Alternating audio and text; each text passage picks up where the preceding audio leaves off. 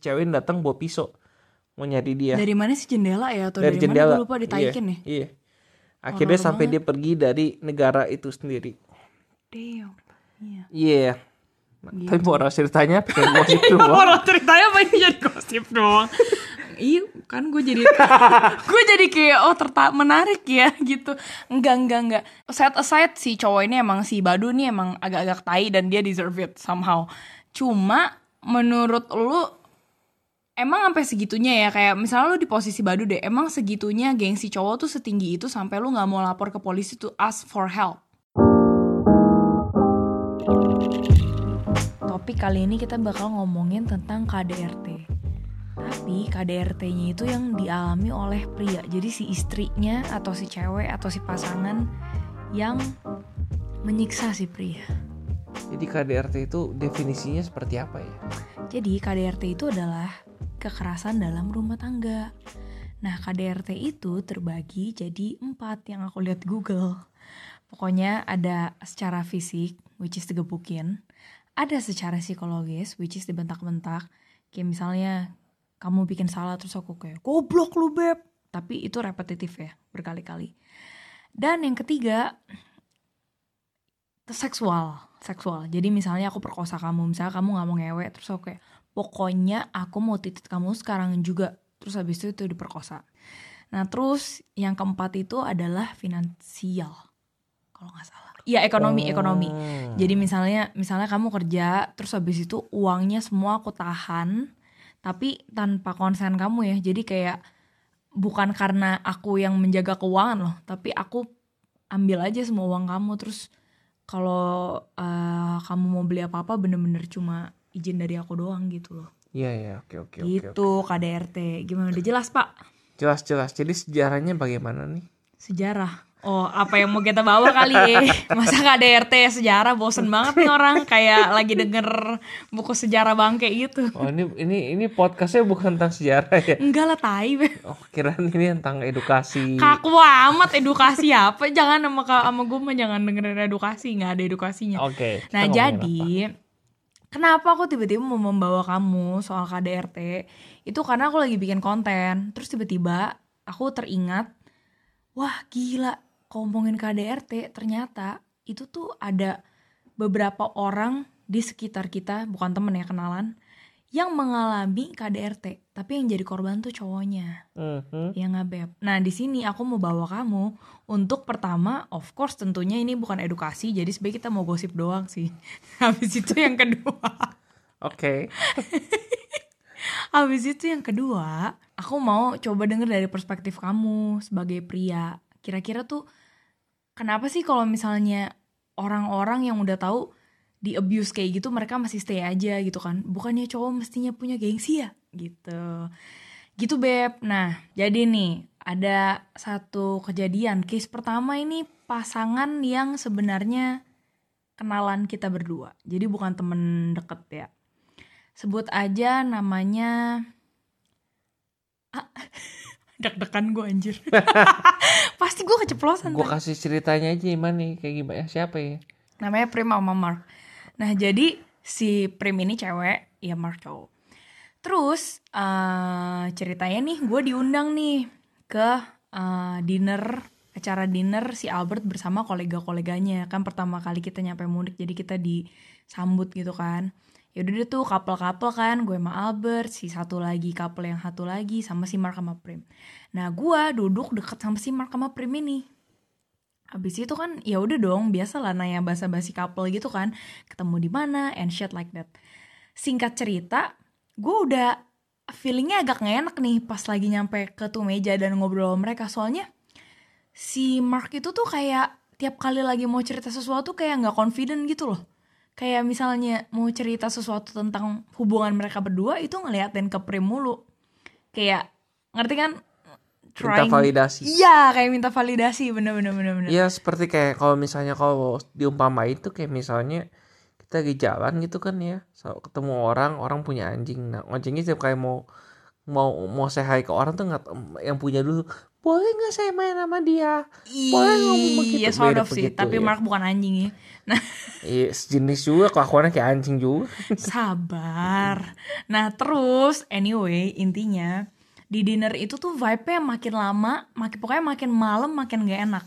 Karena eh, si Prim tuh bener-bener to the point di mana dia nggak sungkan-sungkan untuk merendahkan si suaminya di depan umum. Jadi di depan orang yang nggak kenal gitu loh maksud gue. Jadi misalnya nih satu contoh.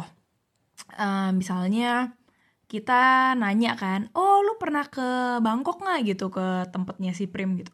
Terus si Mark ngomong, oh iya pernah kok gue pernah tinggal bareng sama si eh, keluarganya Prim karena ya kita mau bareng lah daripada LDR gitu, eh, LDR gitu gitu kan.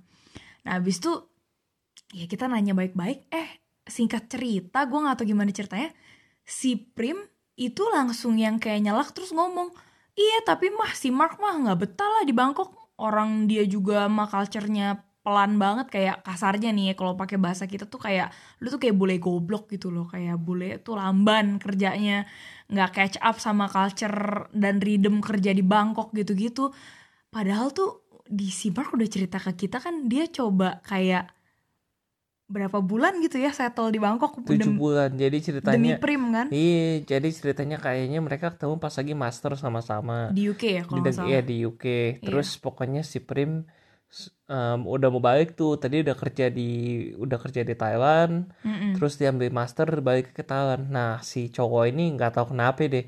Mungkin dia dia tuh suka suka di abuse ya. Dari pacaran kayaknya udah suka di abuse. Jadi kayak mungkin dia suka BDSM gitu. Jadi suka kalau di BDSM tapi mentalnya di BDSM iya jadi dia intinya nggak tahu gimana kan nih. Lu lagi high kena makan daging domba ya? Apa gimana si sih Prim juga nggak cakep-cakep amat gitu kan ya. Ya Lumayan udah. Prim mah nggak jelek juga. Ya nggak cakep juga tapi kan. Iya, iya. terus? Ya udah kan dia ikut datang ke datang ke Thailand. Mm-mm. orangnya Jerman sekolah di UK ngomong Thailand nggak bisa. Ya udah nganggur tujuh bulan jadi moyong pecikrop kan. Iya. pokoknya intinya bukannya di appreciate gitu ya eh si Primnya dapat kerja dianya jadi pengangguran mau cari cari kerja. Eh, by the way si Prim itu akhirnya kerja sama salah satu company gede dari Jerman. Mm-mm. multinasional singkat cerita nggak tahu gimana. Akhirnya si laki ini pulang si Max ini pulang ke Jerman eh dapat kerja sama company yang si Prim ini datang oh gitu ceritanya. nah dan lupa si gua. dan si ini cowok by the way kerjanya sebenarnya lumayan makanya gue masih nggak ngerti sih ini cowok sebenarnya lumayan pinter lah karena posisi dia lumayan pas lagi udah balik.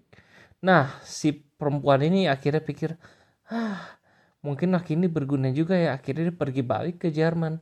Nganggur akhirnya udah sama company yang dulunya itu mah nggak mau sama dia. Nah gue juga ngerti kan nih kalau misalnya kalau misalnya ngomong si cowoknya bego di negara dia sukses. Si Prim ke negara ini juga ke ke Jerman juga nggak sukses kan kalau bisa kita ngomong karir iya Jadi, karena kan iya. ada gap lah Iya. intinya gitu intinya jadinya akhirnya ke sini si Prim kayaknya berkorban demi Max Hmm. begitu lah Terus ini yang paling parah juga yang hamil. Ini parah banget nih. Jadi pas kita lagi ketemuan dinner itu, si Prim itu lagi hamil 5 bulan nih kalau nggak salah. tahu dah Ya berapa bulan dah pokoknya let's say hamil yang eh, ya nggak muda-muda banget gitu lah ya. Nah terus ya udah dong kita basa-basi lah tanya, oh how's your pregnancy kayak lu feel apa nggak? Terus vibe-nya tuh negatif banget, kayak bener-bener nih cewek tuh kayak ngomong, ya gitulah gue sih nggak, pokoknya awal-awal nggak kayak gitu lah ya, cuma makin lama makin malam, akhirnya dia ngomong nih ke kita di depan si cowoknya ya, sebenarnya nih gue nggak mau tuh nggak punya anak cuma ya gitulah kecelakaan gitu kayak pokoknya ngoceh-ngoceh sendiri gitu terus ngomong sakit banget lagi terus apa pokoknya ngeluh-ngeluh banyak banget kan. Gila abis itu pokoknya yang paling parah yang part kamu ini beb di bandara. Oh pokoknya pas lagi tadi baik dinner lagi pokoknya di intinya nggak tahu gimana si si Max disalahin itu kok gue jadi hamil tuh gara-gara lu intinya Iya, iya, begitu intinya kan. gitu pokoknya gue ada berapa ber- beberapa minggu kemudian ada meeting pergi ke luar negeri. Pokoknya kita di pesawat itu satu pesawat hampir semuanya orang-orang kantor gue karena kita pesawatnya pagi dan pesawatnya nggak gede lah. Hmm. anyway gue sama koik gue udah bingung gitu wah ini si Prim mana nih kok nggak muncul muncul kita udah boarding udah masuk kan terus gue coba kontak gue kirim message. Terus temen gue juga koik gue juga eh, coba teleponnya nggak diangkat. Nggak tahu gimana tiba-tiba datang si ibu hamil ini datang ya. Jalan. Eh hamil gede dah, kan udah itu udah, udah, gede ya. Makanya 7, makanya 8 bulan makanya datang sama suaminya. Jadi suaminya tuh ambil cuti ya. Jadi kita terbang tuh hari Rabu em, balik lagi Jumat. Pokoknya pas lagi udah ham- eh, hamil gede di jalan nggak pakai apa-apa gitu. Nggak pakai apa pakai baju sih intinya. Goblok. Anyway jalan gitu sampai saya pegang perut kayak kanan kiri kanan kiri gitu kan. Kayak kayak kayak kayak, kayak Godzilla gitu. Ya Beb, orang juga tahu ntar ini dipikir kita pregnancy shaming loh Beb. ya udah pokoknya pas terus dia nggak gitu aduh sorry ya sorry ya. Em, kita telat. Gue kenapa sorry ke gue ngomong ke sorry ke pilot kali gitu. Terus ini yang anyway dia ngomong ah sorry ya sorry ya. Maaf suami gue lambat habisnya karena gue suruh-suruh ambil barang susah gue kayak waduh Lu kasih lihat dulu view lu apa yang lu lihat pas the moment si Prim ngomong gitu. Lu Iya. lihat cowoknya di belakang udah kayak cowoknya di babu. belakang ya kayak babu bawa dua tas gede gitu udah udah, Udah kayak berat udah kayak gitu berat kan. banget tuh kayak aduh aduh aduh aduh gue kayak aduh kesian amat nih cowok ceweknya hamil udah kata-katain udah mending kayak di belakang kayak mending tasnya kecil gitu kan tasnya gede orangnya juga si Max juga kecil lagi gue kayak kepikir kesian amat nih orang ya ya begitulah nasib Iya, si Aduh itu makanya parah banget. itulah jadi moral ceritanya itu kalau misalnya mau nggak punya nggak siap punya anak jangan punya anak. Seenggaknya mikirin dulu kayak caranya apa keluar di luar, apa pakai kondom, apa steril, KB, apa nggak tahu lah mau mau lah. gue yakin nih kita ngomong jadi mancing si Max tuh pasti ada ide kayak aduh aduh gimana ya? Kondomnya Oh, habis oh, nih. oh, ya udah nggak apa-apa deh sekali aja deh ya ya. Dipikir dengan dengan dia hamilin si Prim, ya dipikir tuh itu tuh si Prim bisa emotionally invested dan hasrat keibuannya makin besar, hasrat kewanitaannya. Itu salah Nggak sekali. taunya makin dibentak kan hormonal mampus kalau enggak si si Max tuh main ini main game kondom roulette jadi ambil kondom di satu tusuk ke Ya pokoknya jangan diikuti ya adik-adik. Nah lanjut cerita berikutnya. Hmm. Ini Beb, temen kamu yang di Australia. aku Ya, siapa temen kenalan kamu yang di Australia. maksud yang kamu si Sam sama si sama si Februari si Sam sama Februari ya siap bertampir keceplosan sama cewek. si Sam sama Februari Si Sam sama sama Februari ya ya ya bukan temen tuh mah tahu aja Untung nih mic bagus kalau nggak udah pecah dari tadi gue. Iya, iya. Si Sam sama Februari ya. Nah, kita dapet gosip nih dari si best salah satu best man-nya Sam sama Februari. Wah, tuh mah dia orang bakal cerai lah, nggak lama juga bakal cerai lah. Gue bilang dong sama si best man ini, kenapa lu nggak bilang kayak seenggaknya kasih Samnya kasih pencerahan. Terus si Sam malah bilang, udahlah nggak apa-apa, yang penting udah jadi best man kan urusan rumah tangga orang. Gue kayak tai banget. Anyway ya udah gitu, jadi ceritain pas lagi eh weddingnya udah pernikahannya udah berantakan lah pas sudah mulai si Februari lebih mentingin oh jadi gini itu dari mulai dari situ lah. Pokoknya oke mu- oh, kita kita mundur dikit. Ya. Jadi si Sam tuh orangnya kalau menurut gua again bias kan. Sam itu kan teman gua jadi gue pikir agak agak agak Mengaku sweet. akhirnya dia teman. Iya agak naif. Teman imajinasi kan. Udah diem aja teman imajinasi nih ceritanya. Udah yang yang kita berdua denger udah deg-degan banget itu. yang denger jangan pikir pik- jangan jangan mikir macem-macem ya. Ini teman imajinasi nggak ada nggak ada fiktif ini semua. Beb lu ngomongin kayak gitu orang tahu dia bener Beb. Udah udah. Udah jangan makin ini dijelasin. ini namanya gawi lobang terus makin ngegawi terus makin mati. Makin kekubur makin dibor. Lanjut. Masukin konkret. Anyway um, jadi si Sam ya. Oh si Sam sweet kan dia beliin anjing ke waktu nikah ya. iya waktu nikah. Buat ke Februari. Intinya karena katanya sih si Februari suka anjing. Anjingnya menurut gua sih jelek ya. jelek ya gue gak suka. Tapi nggak tahu gimana nih ya. Ini anjing tuh sukses ternyata punya akun Instagram punya sendiri akun coy. Instagram dan laku sampai endorse mana jadi kayak selebgram gitu. Iya influencer di masanya itu udah puluhan ribu tahun 2016 Iya. Anyway, nggak sebelumnya 2015 kali. Iya Anyway, bener-bener. Anyway nih anjing tuh gue gue sempet kau ketemu sama si si Sam.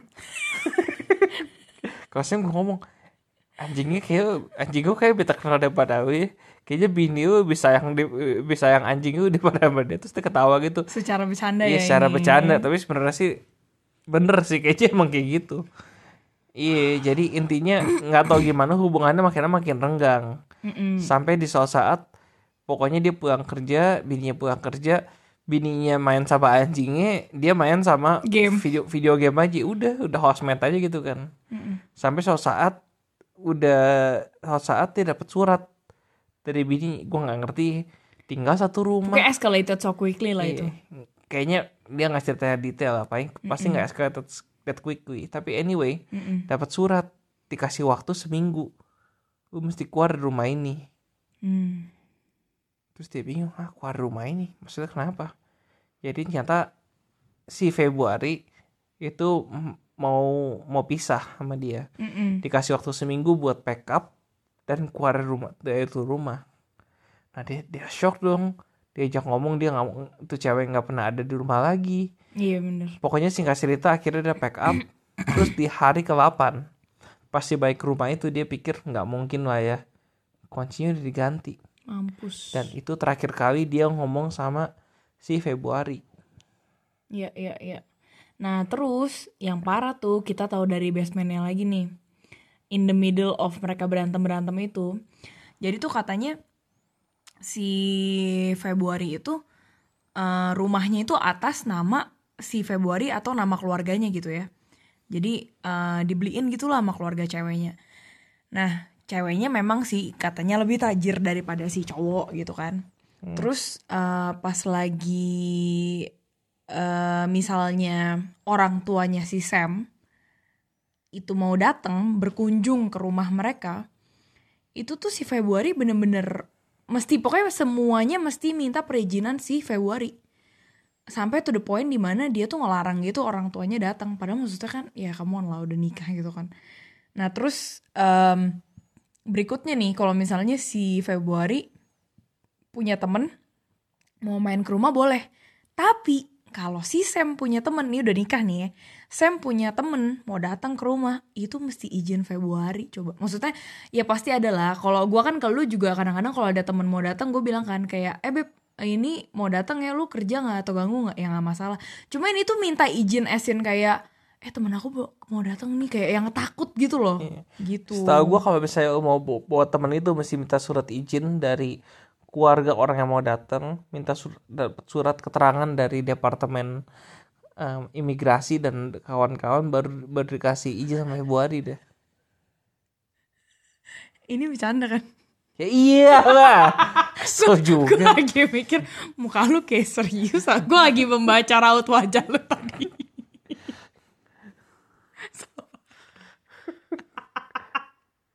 lanjut lanjut lanjut lanjut jangan marah-marah dulu dong sayang nah terus Ini tanda-tanda desa di abuse.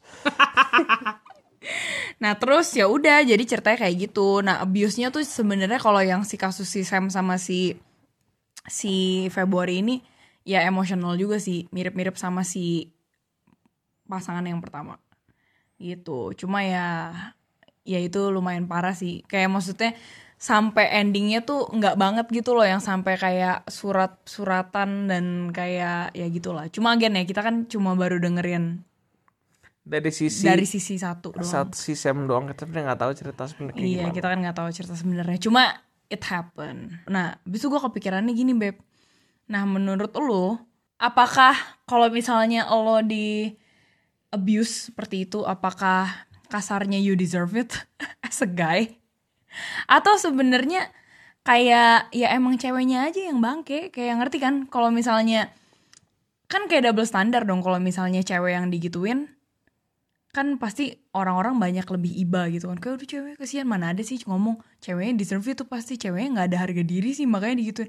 Nah tapi kalau cowok yang gantian digituin pasti most of the time people bakal ngomong ya iya cowoknya mungkin nggak ada martabat kali makanya gitu. Ini susah sih, tapi kalau gua ngeliat dari sisi kita nggak bisa, gua nggak bisa generalisasi. Tapi kalau gua mencoba ngeliat dari sisi luar dan coba analisasi sisi Sam ini, itu tuh tipikal orang yang um, ngejar cewek terus make sure kayak kayak selalu iya gitu kayak bikin cewek tuh bahagia. Jadi akibatnya hubungannya dari awal tuh udah nggak balance. Udah nggak timpang iya jadi kayak ceweknya lebih dominasi dari awal gitu. Hmm. nah jadinya pas udah nikah bukannya bukannya makin, makin imbang mah makin didorong jatuh dibuang diinjak-injak diudahin diein sama anjing. Kayaknya begitu sih. Eh contoh lu hari ini agak-agak wild deh. Gue bangga sama lu. Lumayan oke. Okay. terus terus. Udah mau apa lagi? aja, ya? udah di eh sama anjing mau diapain lagi? Aduh gue udah mau jatuh dari ranjang. Bentar-bentar gue baca dulu Oke oke. Jadi intinya yang aku nangkep Maksud kamu Ada part di mana Cowok itu juga salah. Tapi walaupun nggak menjustifikasi diri kebukir juga Atau diapa-apain lah ya. Berarti menurut kamu sama juga dong Kalau misalnya cewek digituin Ada part ketidakseimbangan itu ngerti nggak? Kayak maksudnya kenapa cewek-cewek kalau yang digituin orang langsung kayak kesian ya tanpa mikir kayak ya emang mungkin lu juga nggak ada boundaries atau gimana Again nggak bisa digeneralisasi tapi kan salah ini kan kita ngomong salah satu kemungkinan. Iya iya. Ya bisa juga ada cewek juga yang mungkin atau kasus di mana ceweknya yang emang selalu mau bikin cowoknya bahagia. Again mungkin ada backgroundnya cari ceritanya mungkin dari zaman dulu digebukin kali bapaknya tau udah kalau digebukin sama bapaknya tuh cari orang ngegebukin mah itu dia eh, emang iya, BDSM iya. suka kali jadi inget aduh papa ini cara papa sayang aku. Maaf ini udah sensor. Ini ini kayaknya gue bakal dibunuh sama eh, itu sama politically incorrect banget. Banget. Ya udah lah ya. maaf. Tapi gue ngerti maksud lo. Karena gue istri lo gue ngerti maksud lo. Lanjut. Oh ya lanjut udah kelar. Ya udah gitu sih. Gitu terus kalau misalnya kasus yang terakhir banget nih yang kasus teman kamu digebukin sama mantan pacarnya yang mantannya sampai yeah. bawa-bawa pisau ke kamar dia. Nah ini sih ini sebenarnya sih goblok cowoknya juga. ini, kalau ini kok kita ngomong kita mesti kita mesti cerita backgroundnya Aduh, jadi iya, iya, iya. lelaki ini namanya Badu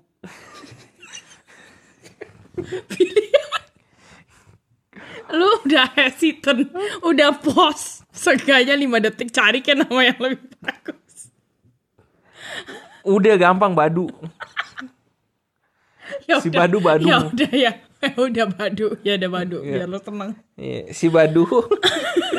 Itu tuh udah ini kita makanya mesti ngomong dulu. Dia gue agak sedih agak agak ngomongnya agak sedih tapi kalau orang dengar cerita backgroundnya tuh pasti nggak iba juga sih gue pas lagi denger tuh kayak em mampus ya, ya emang lu udah lu juga sih. Iya gitu. Anyway si Badu tuh waktu itu udah menikah. Mm -mm. udah punya anak. Singkat cerita dia selingkuh sama cewek. Cewek itu gue nggak ketemu di uh, kayaknya gue nggak salah ketemu di bar deh. Nggak mm -mm. tahu gimana akhirnya dia ngomong ke bininya dan bininya oke okay, mereka cerai. Dan si Badu ketemu akhirnya sama nih cewek sama tinggal tinggal sama nih cewek yang ketemu di bar. Cewek ini nah oke okay, kita background lagi. Si Badu tuh feeling gue emang agak-agak maniak seks sih. Bukan agak sih emang dia maniak seks sih ya kayak kayak maniak seks. Jadi kayaknya hmm. setelah dia punya anak dia udah setiap karena dia karena gue tanya gitu karena dia tuh masih dekat sama ex bininya karena kan masih punya anaknya juga kan. Mm -mm. dan ex bininya itu tuh baik banget dan gue kenal sama si ex bininya terus gue tanya dia kenapa kenapa lu cerai sama dia? Terus pokoknya si Badung ngomong well dia tuh bener-bener baik responsible mam bapak tapi gue tuh gak affected lagi sama dia secara seksual ya emang terus gue kayak oh ya udah. Anyway jadi intinya dia selingkuh sama nih cewek. Dan kayaknya cuma gara-gara seks. Nah nggak tahu gimana ternyata nih cewek juga bukan cuman maniak seks juga tapi kayak juga maniak hal yang lain. Jadi sampai akhirnya dia kasih pokoknya waktu itu kita pas lagi ke rumah dia ke rumah dia gitu dia cerita dia pernah di abuse um, sama nih cewek mm -mm. jadi ada fotonya matanya biru lah Itu- apa itu parah banget sih itu fotonya. parah banget udah kayak bener-bener iya. matanya itu kayak dipukulin cowok gila serius by the way nih, nih cowok nih ya si Badu ini juga bukan bukan cowok sembarangan karena dulu, dulu dia dia di tentara Mm-mm. Jadi sebenarnya kalau bisa physically juga kuat Jauh dan lebih strong kawan-kawan ya terus gue tanya lu nggak balas? Atau nggak nggak defend diri lu? Terus dia alasannya ngomong ya gue nggak mungkin mukul cewek. oh iya bener-bener dia ngomong gitu. Dan ya udah gue bilang ngomong at least lu ngomong sama polisi. Karena itu parah banget. itu parah banget sih. mukanya parah banget. Dan yang pokoknya intinya dia nggak ke polisi dia nggak ke rumah sakit dan ya udah dia kabur aja di rumah itu. Dan katanya suatu saat dia pernah di tempatnya dia tuh cewek datang ex si cewek ini datang bawa pisau. Mau nyari dia. Dari mana sih jendela ya? Atau dari, dari, jendela. Mana gue lupa ditaikin iya, nih. iya. Akhirnya Horor sampai dia pergi dari negara itu sendiri. Damn. Iya. Iya. Gitu. tapi moral ceritanya pengen gosip doang. Orang ceritanya ini jadi gosip doang. Iya kan gue jadi Gue jadi kayak oh terta menarik ya gitu. Enggak enggak enggak. Set aside si cowok ini emang si Badu nih emang agak-agak tai Dan dia deserve it somehow. Cuma menurut lu Emang sampai segitunya ya Kayak misalnya lu di posisi Badu deh Emang segitunya gengsi cowok tuh setinggi itu Sampai lu gak mau lapor ke polisi tuh ask for help nah kayak si Badu tuh bukan cuman Put put your position deh ke Badu deh. Kayaknya dia bukan cuma gengsi, cuman ngomong ke polisi tapi juga nggak ngomong sama teman-temannya. Oh Kayaknya gitu. Jadi feeling gua itu tuh si Badu emang lumayan established sebagai karir, pokoknya dan kawan-kawan lah. ya. Pokoknya tapi intinya pas lagi itu pasti dia lumayan down dan kayaknya dia lumayan malu dan dia nggak bisa mau nggak mau accept itu. Mm-mm. Jadi akhirnya dia deny dan pergi ya kabur aja dari negara itu. Hmm. Jadi supaya orang kira pikir ya dia kabur dari negara itu kayak orang mikir oh mungkin dia ada opportunity lain tuh liburan atau apa kan. Tapi sebenarnya kabur dari cewek. Nah jadi intinya biarpun lu sukses ke atau apa ke tetap aja lu bisa di terjebak dalam hubungan seperti ini. Pokoknya moral ceritanya kayak gini sih. Karena si Badu sekarang juga berhubungan dan sekarang hubungannya juga toxic tapi ke arah financial, abuse financial kan. Badu. Enggak lu gak cerita ke gue. Ya kan si Badu punya si ceweknya sekarang. Kenapa emang? si si Eh Badu, oh iya iya Badu Badu. Gue mikirnya Iya. si sama masih Iya, Februari. si sorry, Badu- sorry. Iya Badu Badu. si Badu punya hubungan yang agak toksik sama em, Natal. Si Badu hubungannya punya pacar baru sama si lu sih, Natal. Sumpah lo. ya udah udah gue gak komplain. Dengan Gak komplain. apa-apa itu lo co-host. Iya, sama si Natal juga hubungannya agak agak toksik tapi bicara fin- financial. Gue ngebayangin Santa Claus aja. Pokoknya intinya gini deh. Kalau misalnya punya hubungan dan lu nggak bisa nggak cerita itu ke orang lain dan lu nggak bisa accept orang lain ngomong itu kayaknya dia tuh abusive deh atau tuh kayaknya manipulatif deh dan lu selalu deny hal itu dan orang itu beda satu orang yang ngomong tentang hal itu dan lu tetap deny itu itu ada kemungkinan udah di hubungannya seperti itu dan itu bisa antara cowok ke mau cewek ke mau trans mau mau baik hubungan tuh bisa terjadi sama siapa aja gitu dan bisa juga di kantor juga bisa di mana juga bisa pokoknya ingat hati-hati stay safe lu mirip mami lu. Mukanya kayak gitu. Ya udah deh. Dah, maaf maaf ya kalau ada yang politically incorrect. Dah.